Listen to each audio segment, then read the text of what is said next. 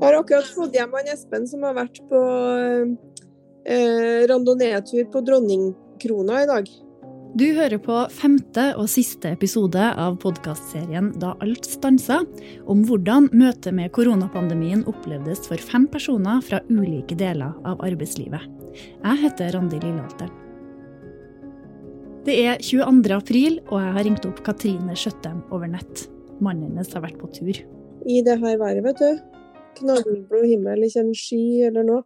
Det var som en eh, våryr eh, kalv på sommerbeite. Katrine elsker å være ute på tur. Det er sånn hun lader batteriene mellom skiftene som anestesisykepleier på St. Olavs hospital. Nå frykter hun at noe hun har gleda seg til lenge, skal gå i vasken. Jeg er litt spent ennå i forhold til at jeg skal på den turen til Lyngen, og det er 10. mai. Og de der nye reiserådene som kom 21. april, altså i går, da sier de jo fortsatt at man helst bør unngå unødvendige fritidsreiser, men man kan bruke skjønn. Båten Katrine skal på tur med 10. til 15. mai, er ei ombygd fiskeskøyte som tar med seg turister til foten av fine, snøkledde fjell i Lyngen i Troms.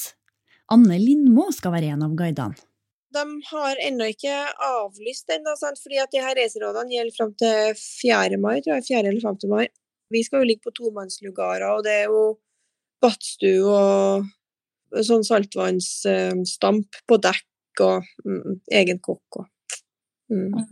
Det skulle egentlig jeg, men eh, jeg tror at det blir avlyst, altså.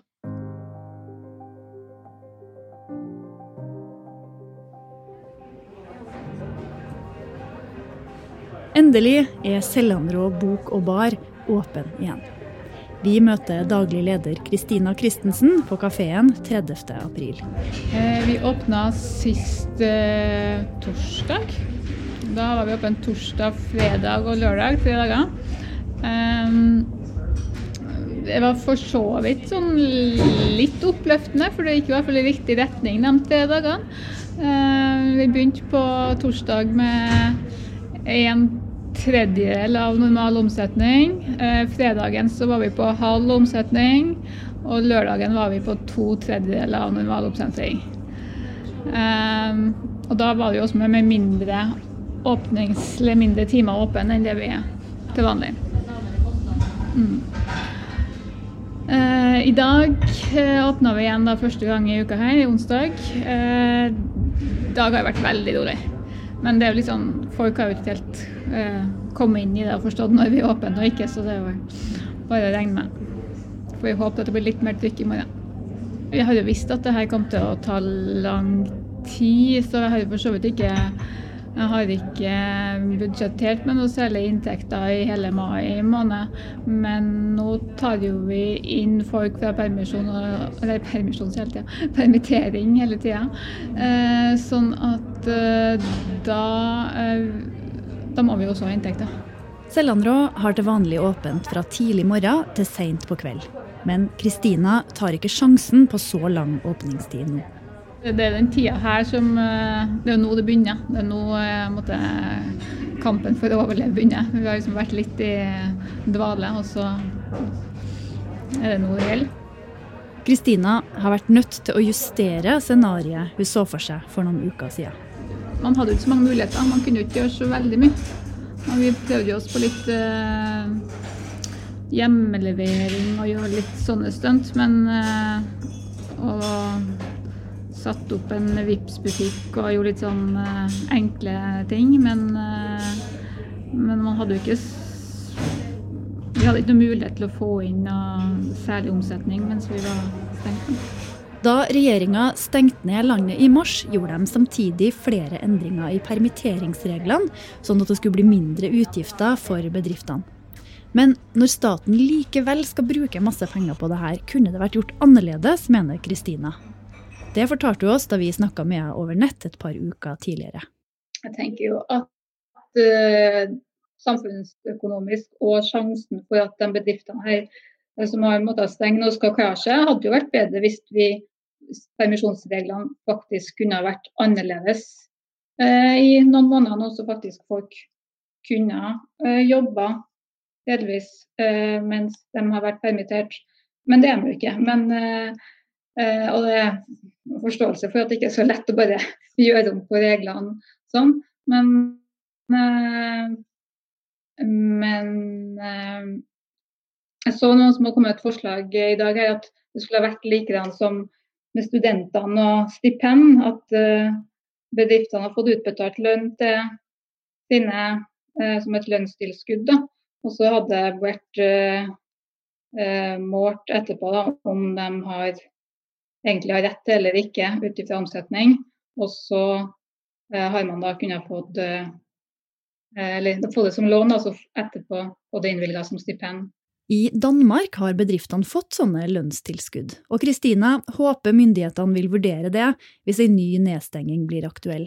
Det er mange, mange ideer som jeg kunne tenkt meg å, å prøve har se på litt alternative inntjeningsmuligheter og eh, kanskje ting som for fremtiden gjør at vi har litt flere ben å stå på hvis vi må, hvis vi må stenge hovedaktiviteten. Jeg tror at uh, å faktisk ha de ansatte på jobb, uh, kunne ha gjort uh, at vi har vært ja, større sjanse for at vi overlever.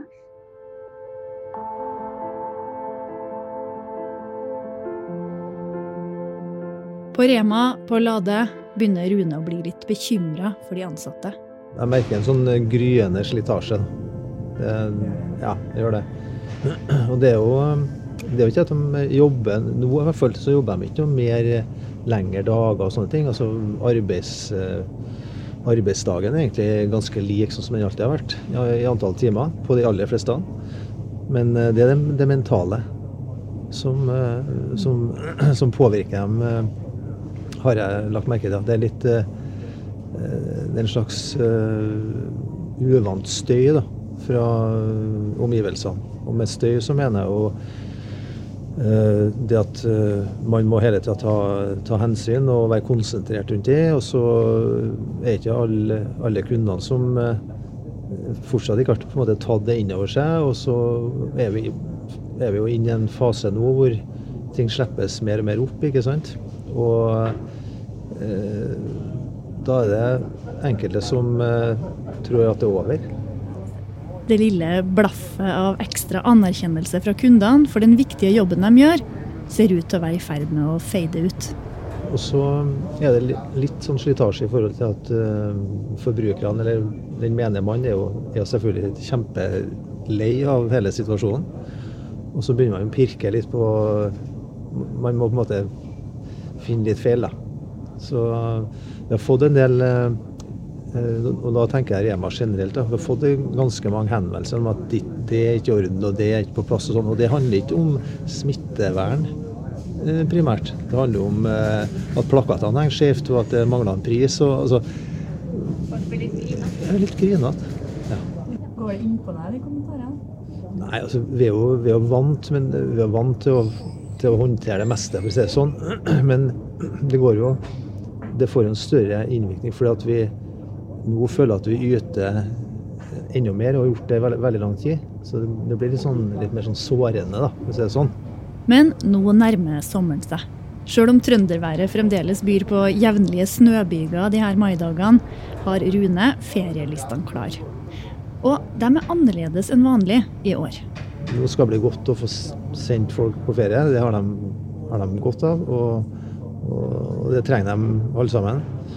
Så i år så gjør jeg, gjør jeg den ferielista litt annerledes. Eh, og, kjører alle sammen på fire uker sammenhengende.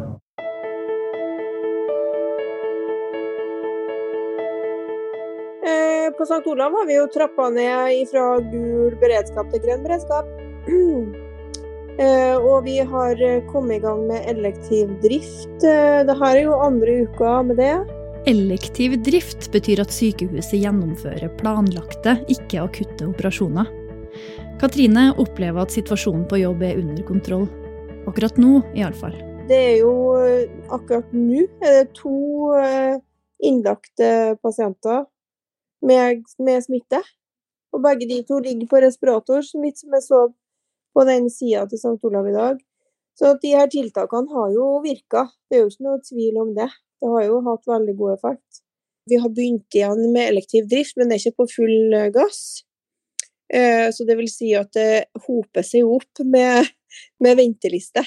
Sånn at det, det kommer eh, eh, Hvis vi allikevel får på en måte en svak bølge til, det tror jeg på at vi får, så blir det den bølga. Da må man kanskje redusere litt igjen på den planlagte drifta. Men ah, de pasientene forsvinner jo ikke i tynn luft. Så de, de konsekvensene får jo på en måte etterdønninger før helsevesenet på uansett. Når jobben krever at du er forberedt på en storm, er det helt sikkert en fordel med barske nordnorske gener. Dem Katrine har arva, er kanskje litt over snittet barsk, til og med. Jeg tenker på mormor mye det gjør jeg. Jeg har veldig nærme forhold til mormora mi. Hun er verdens tøffeste dame. Jeg må bare jeg Hun var første dama i Norge som hadde egen kvote på lofotfiskeri. Og hun er grunnen til at jeg ikke bare har røde strømper, vet du, men det er sånn rød Husker dere Geir Karlstad? Han har sånn rød, sånn heldekkende fantodrakt som han trakk opp under haka sånn lydløs. Sånn har jeg. Og det er på grunn av henne. Mormor 92 år, er tilbake i omsorgsboligen sin i Velfjord utafor Brønnøysund. Da Norge stengte ned, var hun til kreftbehandling i Tromsø, og Katrine har bekymra seg mye over hvordan det skulle gå med henne med nedsatt immunforsvar etter kreftbehandling, i tillegg til langt framskreden alder. Men sjøl var hun mest bekymra for ikke å få møte kjæresten sin. Og så fikk hun jo altså karantene, og skulle jo ikke møte noen på det der, det der boligen der. Men hun snek seg jo bort Det bare gjorde hun. Og det var det altså ikke noen som skulle komme og fortelle henne at hun ikke skulle være til Ronald på besøk, for det skulle hun. Jeg flirer nå, kjenner jeg at det nesten flirer sånn at det begynner å skrike. Hun er jo kronisk, vet du. Det må ikke fortelle en nordnorsk dame hva hun skal gjøre for noe og ikke gjøre for noe. Og han på besøk til hun òg, så det gjorde de jo. Men det, altså Heldigvis så gikk jo det bra. Det kunne ha vært en tragedie de luxe, ikke sant? Hun bryter seg ut av karantenen med rullatoren sin og hele hopprennet. Og fyker bort gjennom gangene for å dra på kjærestebesøk.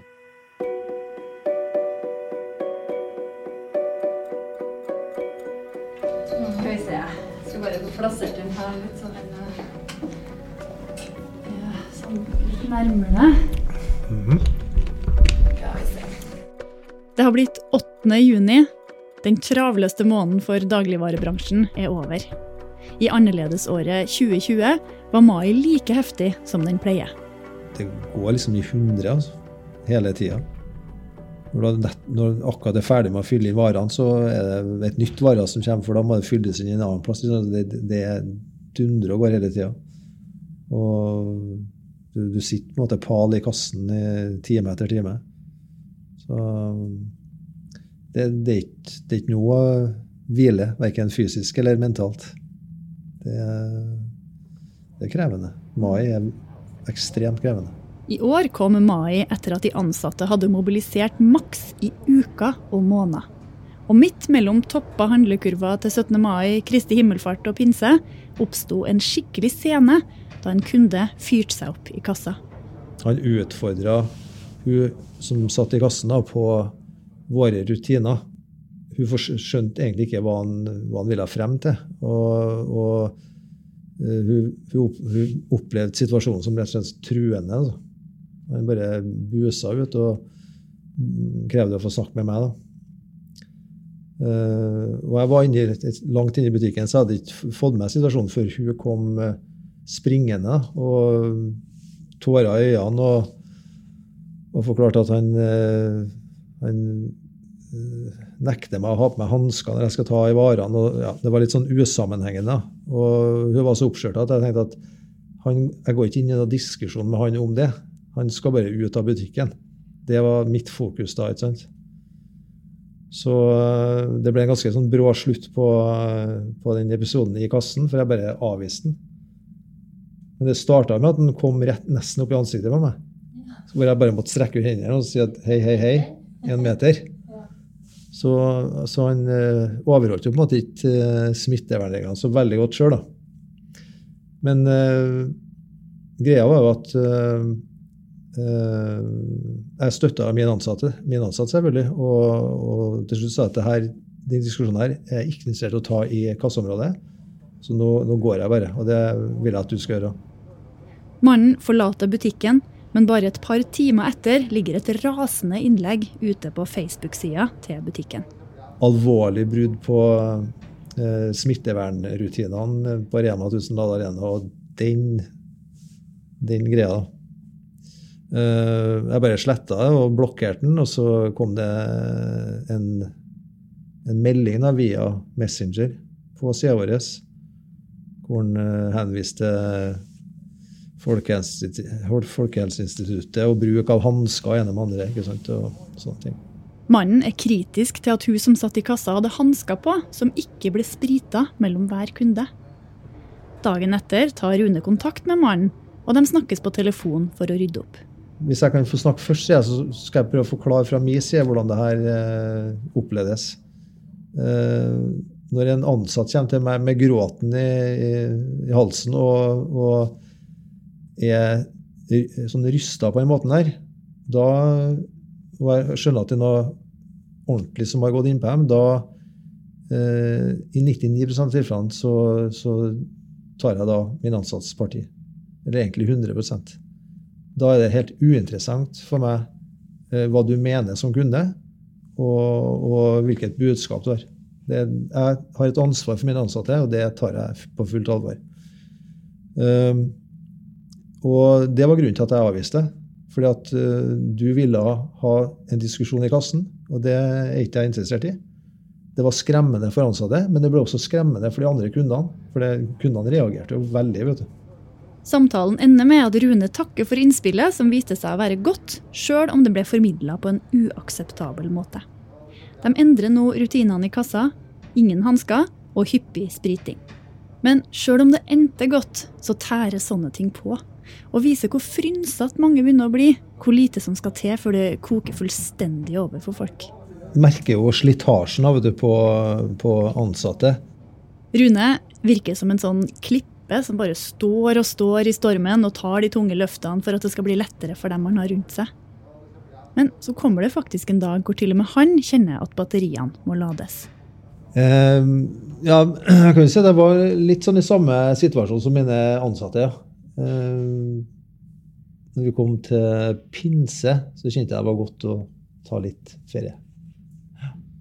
Så da stakk jeg til fjells. Eh, du var herfra i 60 på fredagen, og så kjørte jeg rett opp i Aulasdalen. Og pakka pulken, og så opp i fjellet. Det var borti ja, et par døgn, da. Alene? Ja. Med telt og Telt og alt. Det var deilig. Du tenker ikke på noe annet enn det rundt deg. Det var deilig. altså. Virkelig kobla helt ut. Bare nøyt uh, naturen og, og slite fysisk.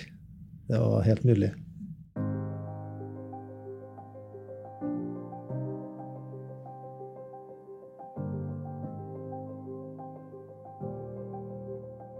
Endelig har det nye bakeriet Isak Sellandrå brød og bar åpna.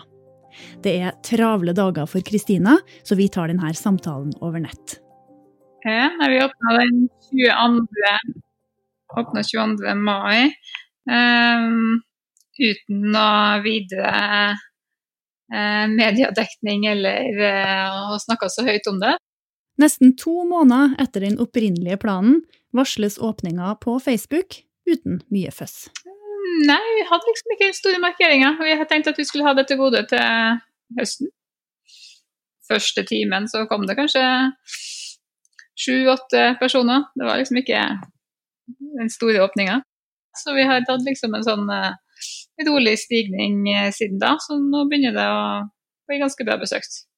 Det at biblioteket sannsynligvis er litt mindre besøkt. Det vil jo spille inn på oss, da, for det er mye av biblioteket sine gjester vi også vil ha.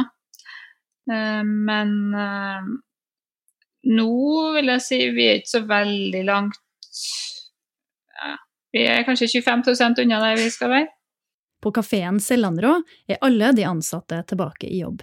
Tatt i betraktning at vi ikke har den omsetninga som vi har på kveldstid ved arrangement, fordi vi ikke har noe arrangement på Litteraturhuset, så er vi vel sånn eh, ganske nær, nær normalen. Ja, ikke helt, men vi mangler jo fort 25 der, tenker jeg. Kristina er forberedt på at de vil kjenne ettervirkningene av nedstenginga i minst et år framover. Men hun er liksom ikke typen til å stresse seg opp for det. Det hun er litt irritert over, er at hun ikke syns hun har fått nok ut av denne krisa. Nesten sånn litt, litt frustrasjon på å ikke greide å utnytte det bedre, eller greide å ikke utnytte på den måten, men øh, å ha funnet opp noe øh, Og greid å på en måte snudd seg eller fått bedriften til å og tjent penger på en annen måte, men det er ikke akkurat så enkelt heller. Så jeg prøver å tenke at vi har gjort så godt vi kunne. Vi andre vil vel definere det å holde tre ulike bedrifter flytende gjennom en pandemi, samtidig som du jobber fulltid som saksbehandler på Nav, er tobarnsmor og fotballtrener, som ganske ekstraordinært. Men sånn tenker vel folk som alltid ser framover etter nye muligheter.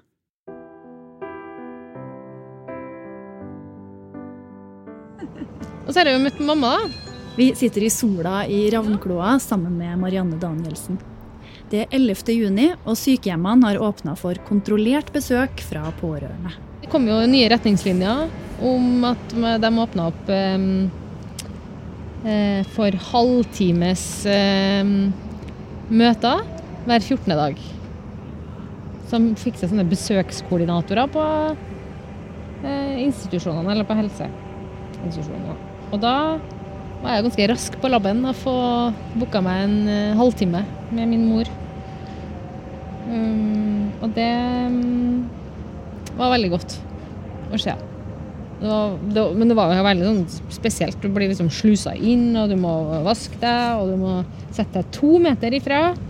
Eh, mamma skjønner jo ikke det, skjønner jo ikke greia, eh, men blir jo sagt nå sitter du der, og du sitter der, og dere kan snakke sammen, og her får dere hver deres kaffe, og så vær så god. Så det er å prøve å den, normalisere den situasjonen så godt jeg kan, da. For hun og for oss. Og så går det en halvtime, og så nei, nå må du dra, for nå kommer det snart noen nye. Så gjør klar plassen til det. Men hvordan var det møtet? Hvordan var hun da du kom? Hun var glad for å se meg. Eh, nå er jo den sykdommen her litt sånn her um, lumsk, skal jeg si. Altså, den er jo ikke det, Alt er jo opp til meg jeg setter jo tonen for den dialogen. Og hun kan jo starte med å spørre liksom, hvordan har det. Nei, jeg har ikke noe bra. Sant? Det er kjedelig. Så må jeg tenke OK, da må jeg snu det. For, må, jeg, for meg er det opptatt av når jeg går derfra, så skal hun være i et godt humør.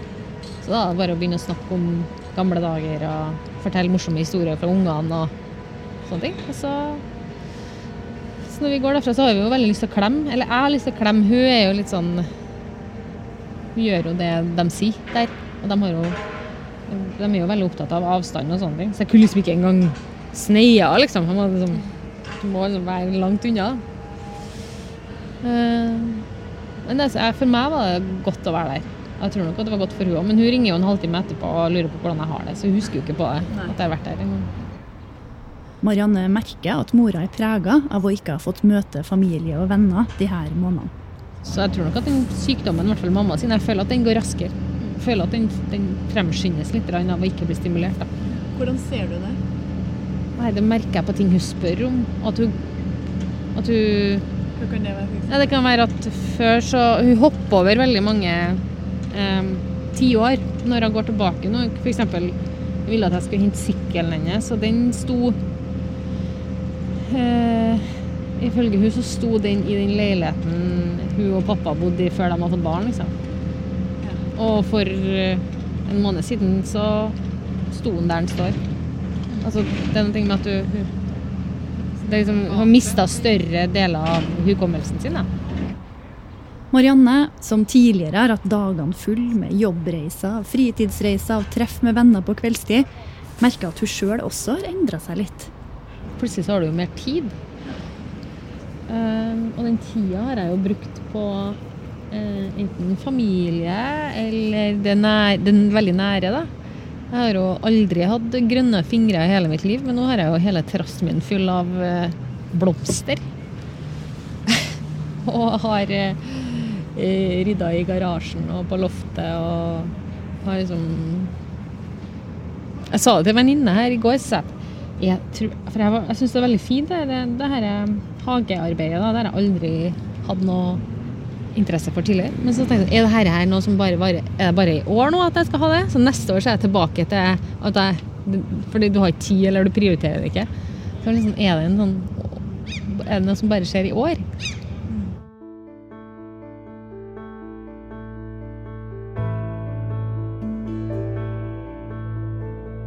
sånn, det positive med korona for min del, var at du må ta en gjennomgang av alt. Hele, jeg måtte i hvert fall det. Hele livet mitt. Alt, alt som jeg har tenkt, alt som jeg har lurt på, alt som jeg syntes var vanskelig. Det måtte jeg ta en stilling til. Vi sitter på kafé med Ellen. Sommeren er her, og hun kan se tilbake på en vår som har endra livet hennes. Og av det så har jeg kommet ut av det mye sterkere enn jeg var før Da Da Ellen ble permittert i mars, gikk hun rett i kjelleren. Men hun er ikke typen til å bli igjen der nede. Etter bare et par uker var hun på et jobbintervju hos en liten bedrift i vekst, som produserer skap for trygg sykkelparkering rundt omkring i byene i landet. Ellen fikk jobb som markedssjef. Den forrige jobben var jeg egentlig ikke helt fornøyd med, så det å få en ny det har trives mye bedre. Det er jo ikke egentlig kjempebra. Selv om den prosessen var litt vanskelig. Uh, ja, og mye rundt det å være singel, f.eks. Og litt sånn det som var gøy. Ja, ja, det var artig å gjøre, litt sånn og sånn, men man har blitt mer sånn shit, hva er det egentlig som er viktig for deg? Er det viktig for deg å være med på alt det der, eller å bruke tida di på det og det og det? Hva er det som, gjør, hva er det som gir noen ting, da? Og så må man jo prioritere tida si med hvem man er med. Og da så har jeg vært veldig mye med familien min nå, etter korona, blant. Eh, så, det, ja, så jeg tror jeg har blitt mye mer trygg på meg sjøl og hva som er viktig for meg. da. Og jeg klarer meg fint alene òg, hvis, altså, hvis jeg må være alene. Altså hvis koronaen fortsetter ett år til, så klarer jeg det òg, på en måte. Det går helt fint, det. Men det er ikke sikkert at jeg har tenkt sånn Eller jeg tenkte nok ikke sånn i slutten av mars i år, for å si det sånn. For da var jeg vel sånn Herregud, hvordan skal det her gå? Men så tenker jeg at uh, jeg klarer alt, jeg. God kveld og velkommen til eh, Dagsrevyen. Denne dagen da både Norge og deler av Europa åpner litt mer. Og det er det mange som gleder seg over. For også badebasseng åpna igjen i dag. Det samme gjorde flere treningssenter landet over, og det er det mange som har venta på.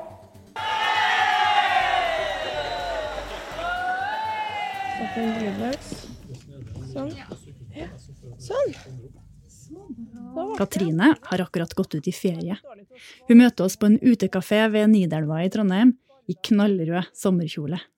Intensivsykepleierne har fått inndratt ei ferieuke. Men Katrine, som er anestesisykepleier, skal ha fire uker sammenhengende. Sjøl om hun forventer en smitteøkning når vi nå begynner å bevege oss rundt på sommerferie, ser hun ikke mørkt på høsten. Jeg har litt sånn, litt sånn kort spann på egentlig sånn hvor langt fram i tid jeg har lyst til å forholde meg til at det kan være en eh, langvarig greie. Det er litt det der som jeg snakka om, litt sånn den egenomsorgen. Hvis man skal ta liksom inn over seg at det kanskje kan vare kjempelenge, da blir jeg litt kvalm. Så det orker jeg ikke.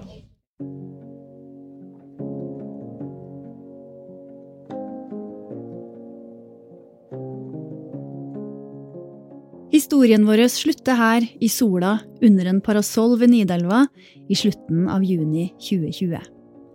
Samfunnet er nesten helt åpent igjen, og vi ser framover mot en deilig, lang sommer. Jeg tror ikke jeg var alene om å håpe at det verste var over. Det var naivt, jeg vet det. Men det første møtet vårt med korona skjedde i ei anna tid. Og det var kanskje bra vi ikke visste hvor langt vi hadde igjen. Du har hørt podkasten Da alt stansa, laga av Guro Kulseth Merakerås og meg, Randi Lillehalteren. Serien er produsert av Historiebruket for Adresseavisen, og Kirsti Husby er redaktør. Podkasten er støtta av stiftelsen Fritt Ord.